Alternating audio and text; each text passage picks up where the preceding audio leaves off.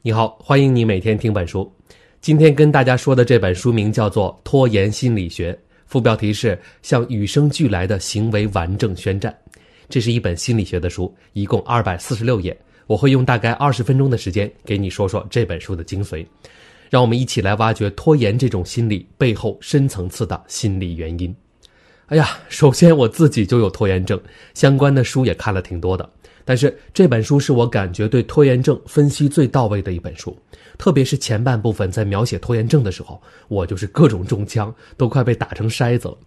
不过这本书在后半部分，就是给出解决方案的时候，比前半部分就弱一点。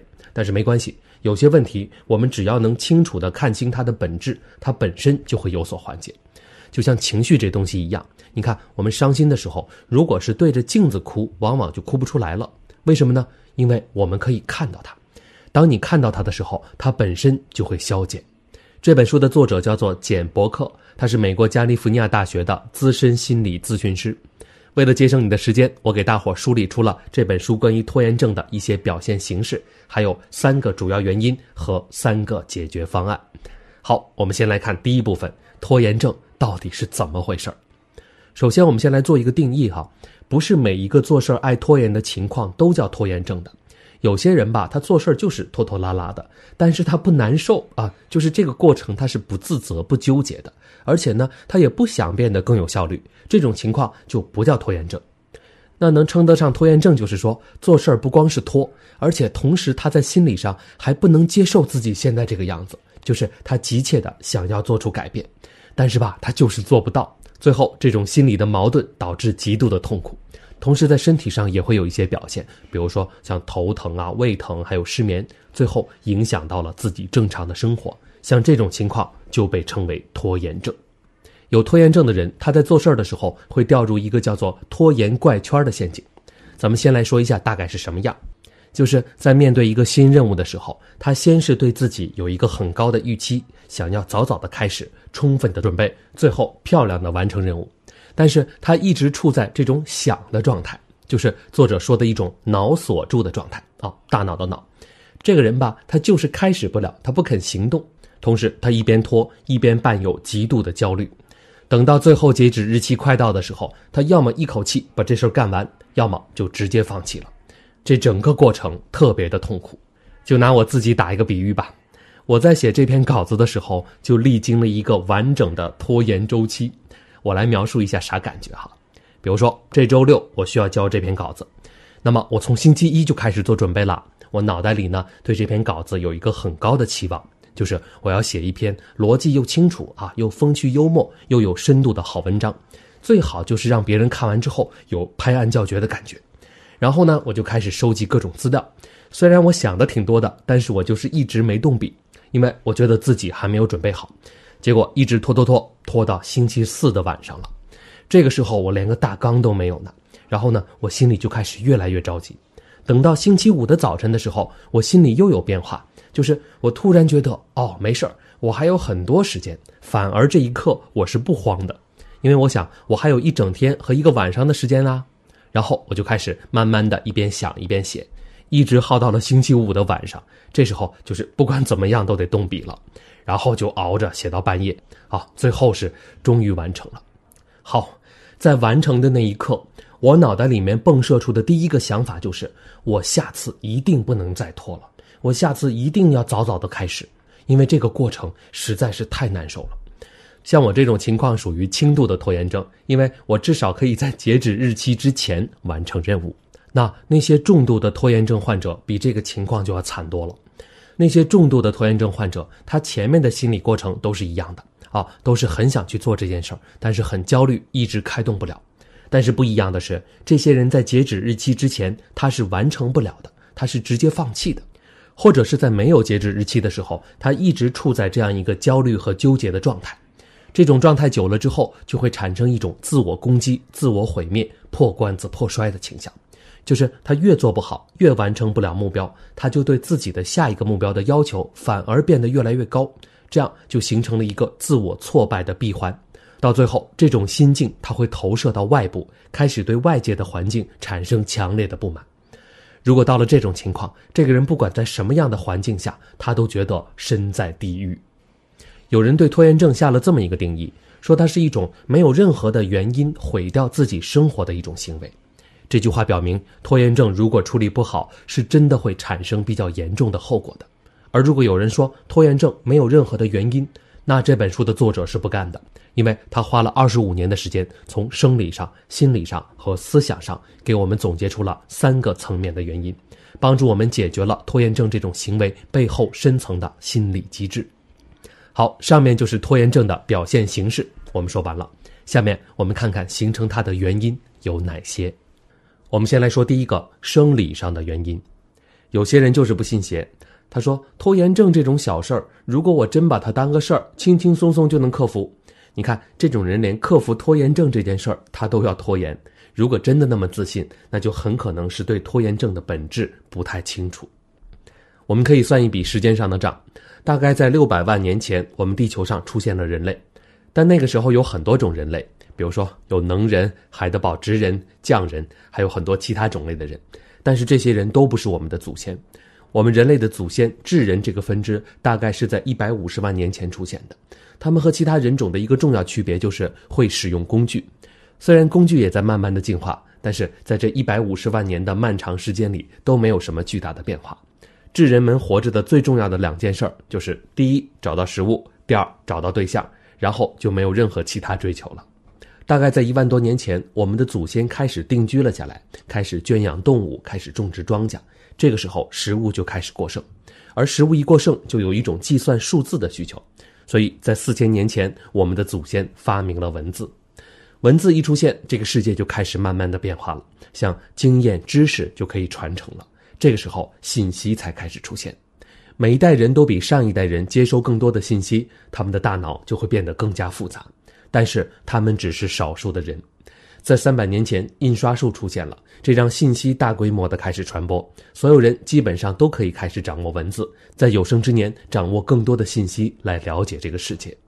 在十年前，互联网开始普及，大量的信息开始喷涌而出，信息多的就跟河里的水一样，你根本不需要再去找水了，随时用，随时取。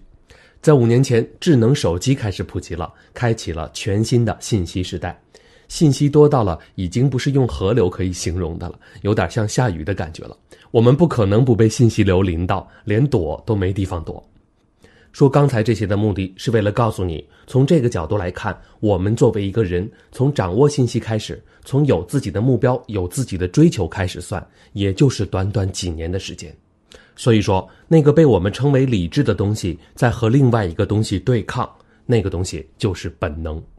而本能是一个已经进化了一百五十万年的家伙，它就是遇到东西就吃，吃了就睡；遇到奇怪的东西就害怕；遇到不舒服的情境它就躲避。它就是那个没有任何追求、不需要自控力的大脑。理智和本能这两种力量就在我们的脑子里面打架。那你说哪一种力量会赢？肯定是本能赢嘛，因为它进化的时间太长了。打个比方吧。理智和本能就像两个人在共同驾驭我们身体这辆汽车，但是理智它就像一个虚弱的小老头一样，你想让他开车，还得花费巨大的能量，而且特别耗油。而本能这个人，他就长得跟彪形大汉一样，特别的强壮，而且人家开这台车已经开了一百五十万年了。而理智就像一个刚上来的司机，那你说他们俩在争夺这辆车的控制权的时候，谁能打赢呢？所以说，在遇到一件困难事情的时候，我们拖才是正常的，不拖反而是不正常的。那这么看的话，面对拖延症，首先要树立起的第一个观念就是不要自责，因为这就是我们大脑天生的操作系统，谁都一样，没啥特别的。好，上面其实说了，我们一直以为是理智在驾驭我们的身体，但是绝大多数时间其实都是我们的本能反应。那既然是本能反应，是什么样的心理导致我们的拖延呢？这本书的作者分析是恐惧，也就是害怕。害怕本来是我们保护自己的一个很好的工具。我们可以想象，一个天不怕地不怕的人，他不管是在原始社会还是在现代社会，我估计这个人都活不久。要么他已经挂了，要不然他就在监狱里面。而且，恐惧这东西，它不光是我们天生的一个原装程序，外界的环境也会给我们制造大量的恐惧。比如说，一个小孩他害怕的东西就不多。但是随着他越长越大，他害怕的东西就会越变越多。因为我们整个教育系统主要就是由两部分组成，一个是奖励系统，包括优秀的同学，还有硬件设施、学位证、好工作，这些都是奖励系统；还有一个就是恐吓系统，像考试、考勤、纪律，还有教家长。所以从某个角度来说，我们都是吓大的。那我们到底怕些什么呢？第一个当然是怕失败嘛。拖延症的人有一个典型的观念，就是他把价值观、能力和自身的表现这三者是划等号的。这是一种典型的英式制度下的观念，就是一次考试考好了，所有人都说你真厉害、有出息，感觉以后就要飞黄腾达了。但是，一次考试考不好，这个人瞬间就被踩成肉饼，那就是无能、不用功、蠢货。其实现在我们知道，表现上的浮动太正常了。所有的事情都要经过无数次的试错和失败之后才能出成绩，而拖延症的人，他虽然也知道这一点，但是他就是把表现上升到了能力和价值观的高度。在这样的一种情况下，能力是不断浮动的。一件事情做不好，上一秒他还觉得自己有能力，下一秒突然就觉得自己是个废物。那你说他们怎么能不害怕呢？所以说，他们就想出了一个办法，就是故意拖着把事情搞砸。到后来，他们就开始告诉自己说：“你看，我不是没有能力，我只不过是没有全力以赴罢了。”这样，他们就可以避免看到那个真实的自己。还有拖延症的人，他除了特别害怕失败之外，他还有一种对成功的恐惧。哎，你说害怕失败这个好理解，那害怕成功是怎么一回事呢？原来这种类型通常都有家庭问题，这样的家庭是倾向于怀疑一个孩子的能力的。这样慢慢的就会让这个孩子也开始自我怀疑，这就导致他们做事情的时候都有一个惯性，就是每次在快要完成和成功的时候，他心里反而开始担心了。哎呀，他就担心，万一父母说的是真的咋办？万一我真的不是那块料，这咋办？所以说，家庭环境在某个程度上也会造成一个人的拖延症。除了前面说的拖延症有对成功和害怕的恐惧之外，他们最怕的其实还是对掌控权的恐惧。你看，当我们被强加着做某件事情的时候，就倾向于躲避。这个问题其实也挺简单的，就是一个内部动机和外部动机的问题。你看，我们在做自己心里想做、自己决定做的那件事情的时候，这就是有内部动机。而用外力强加着我们去做某件事情的时候，不管是父母说的还是别人给钱，都是形势所迫。这个就是外部动机。我们行动的所有原因都是去满足这个动机。但如果是内部动机，那就是为了满足自己去做，那我们肯定就有动力去做。但是，一旦是别人要求的这件事儿的内部动机就转化成了外部动机，那么问题就是，我们是要满足自己还是满足别人？如果这个需求满足的人，他不是一个你喜欢的人，而是一个你讨厌的人，那这时候动机就会彻底消失。没有动机，自然就不想做，那就开始拖呗。好，这个说的好像有点绕，简单说就是我们自己想做的事情，或者说我们喜欢的人让我们做的事情，我们就很有动力；但是我们讨厌的人让我们做的事情，我们肯定就得拖。好，上面就是导致拖延症的第二个大原因——恐惧。下面我们来说第三个原因，就是完美主义。完美主义这个词儿听起来是个美好的词儿啊，但是它也分行动上的完美主义和思想上的完美主义，这两个差距是非常大的，是完全不同的两种心理机制和行为习惯。行动上的完美主义是说他在自己现有的基础上不断的用行动持续改进，最后获得一个接近完美的结果。但是思想上的完美主义可就惨了。他就是只盯着脑海里的那个完美的画面啊，那也是一个根本不可能达到的超高要求。但是他们就是不愿意面对这个东西，就像做雕刻一样，同样是面对一块石头。行动的完美主义者，既然脑袋里面有一个画面，那就开始动手雕刻呗，一点一点的磨，到最后做出来的东西可能跟脑子里面想的不太一样，但是也会是一个很不错的作品。但是思想上的完美主义可就不一样了，他就是不做，他就一直想。而且他一看到这个石头，他就心烦，因为这个石头和他脑海里的那个完美的雕像还差个十万八千里呢。所以等到时间的期限一到，他连石头都没碰一下，就决定放弃了。然后他还能对自己说：“嗯，在遇到下一块石头的时候，我一定能雕的比第一块石头还要漂亮。”你看，他又定了一个更高的、更不可能达到的要求。他对每件事情都有很高的期望，然后在行动的过程里发现总是达不到那个要求，从而产生一种持续的挫败感。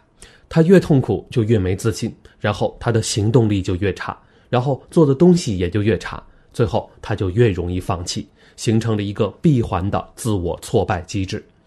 而最可怕的是，这种持续的自我挫败、自我挑衅和自我挑剔，最后他会投射到外部的环境。成为他应对外部世界的一种行为习惯，就会变成看什么事情他都不顺眼。像这种情况就比较惨了。所以说，一个深度的拖延症患者是很难相处的。你看，他和自己都不能很好的相处，那就更不可能去爱别人了。说到底，拖延症就是一个怎么面对自己、怎么跟自己相处的问题。有很多人说：“哎呀，那怎么治疗拖延症呢？是不是就能跟治疗感冒发烧一样，一剂药吃下去或者打上一针，一下子就变好了？”这种方法其实特别的不现实。这就好像你要在欲望和本能之间必须消灭一个，这两个你不管灭了谁，一个人都会变得不正常。就好像我们熟悉的零零七 James Bond 一样，好，他是非常的理性，不管什么时候都能控制好自己的情绪，而且他跟邦女郎谈恋爱都是带着很强的目的性的。那这个人就感觉像一个杀人机器一样，没有人情味儿。太理性的人，不光是让人觉得不舒服，他的人际关系也会变得很差。但是如果一个人完全不能控制自己的本能，那也跟猴子没什么区别了，他也不可能做成任何事情。所以说，我们要解决的问题不是把谁给灭了，而是在哪个时间可以合理的调动哪个理智来帮我们做事。让那个理智很低的、追求即时满足的本能，该休息的时候就让他休息，不要来打扰我们的正常工作。那怎么样调动这个理智，让他帮我们做事儿呢？这本书的作者给了我们下面三个建议，也是克服拖延症的三个办法。第一个办法是设定截止日期。不是有那么一句话吗？说 deadline，也就是截止日期，它才是第一生产力。你看，我们所有的劳动，特别是那种从无到有的脑力劳动，如果没有截止日期的话，真是能拖多久就拖多久。比如说，达尔文写《物种起源》这本书的时候，因为没有截止日期，他就整整拖了二十年。你可以想象一下，这二十多年时间里他是怎么过来的。还有达芬奇，他一辈子创造了六千多页手稿，而且人们估计只是三分之一。里面虽然有各种天马行空的想象，但是他真正完成的没有几件他一辈子就画了二十多幅画，而那个著名的《最后的晚餐》，他画了三年；《蒙娜丽莎》他画了四年。最后，因为他太拖了，跟好多机构都闹掰了。在达芬奇临死之前，笔记里面有这么一句话：“他说，谁来告诉我，我到底有哪一件事情是彻底完成的？你看他多痛苦。”虽然我们看他创作了很多作品，但是他自己却感觉那些都是半成品。这个就是因为没有截止日期。一旦事情没有截止日期，就很容易陷入到一种无限改进的陷阱里面。那他就感受不到一件作品完成之后的那种瞬间的成就感。所以说，设置截止日期这个动作，它不光可以让我们快速的、按时的完成任务，也是对我们心理的一种保护。而第二个方法是改变环境。你看，打仗的时候，地形是特别重要的。通常那些以少胜多的战争，它就是占据了一个高地，然后把敌人引诱到自己的环境里面，从高处射杀他们。而我们跟拖延症的战斗其实也是一样的。虽然本能这个彪形大汉非常强大，我们正面肯定是打不过的，但是他的智商并不高啊，他的智商也就跟七八岁的小孩一样。如果我们想让一个七八岁的孩子认真写作业，怎么办呢？那肯定是要把它放在一个安静的环境下面啊，旁边肯定不能有动画片。比如说，我就特别喜欢坐飞机，当然，待在飞机上虽然挺难受的，两个位置窄窄的，也不让玩手机，也没有乱七八糟的零食，也没人跟你聊天而且在几万米的高空，我肯定也不想出去。但是这时候心就很容易定下来，我就发现工作的效率特别高，往往一趟飞机坐下来，平时堆的一堆不想干的事情就全能解决掉。所以我们在需要完成一些高度专注的事情的时候，首先要把自己放在一个没有干扰的环境里面，这个会让我们省很多力气。有一句话不是说我打不过还躲不过吗？第三个办法是心法的转变。你看，拖延症的人往往就是对事情的预期太高了，那我们就要做一种心理上的转化。就是从我要做一个完美的东西，转换到我要做一个最烂的东西。你看，其实拖延症的人他并不是能力弱，往往他们的能力都挺强的。他们最难的就是没有办法开始。一旦他们开始了，工作效率其实还是挺高的。所以，对拖延症的人来说，降低预期特别重要。比如说，我要炒一个菜，那我就对自己说，我要炒一盘最难吃的菜。如果要写一篇文章呢，我就告诉自己，我要写一个废话连篇、让所有人都抓狂的文章。这样预期一调整，一个人就很容易开始，心里就容易放松。这个心法可以让拖延症的心理压力减轻很多，好多事情就水到渠成了。其实这本书想说的是，拖延症它本身就不是个病，它也不是个时间管理的问题，它其实是精力管理的问题。就是我们能不能及时的调动我们的精力，调动我们脑袋里的那个理智，让它来帮我们做事儿。当然了，能随时调动它当然好，只不过是在今天的社会，要调动它会变得越来越难。这是为什么呢？第一，因为我们周围的诱惑实在太多了；第二，如果没有特别的信仰，我们就不需要太多的调动。你看，现在很多产业都是在服务这个原始的欲望，比如说，现在吃饭有人送上门，理发有人送上门，按摩有人送上门，基本所有的服务都有人送上门，那这就会让我们越来越舒服，就让那个欲望的小人儿变得越来越强大。一旦他强大了，他才不想让那个病病殃殃的理智来控制我们的身体呢。所以说，整个环境就容易把我们驯化的越来越懒，这是社会的一个大趋势。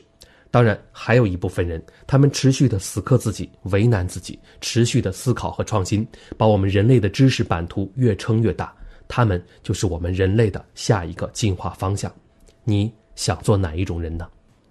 好，总结一下这本书的内容，其实主要就是两点。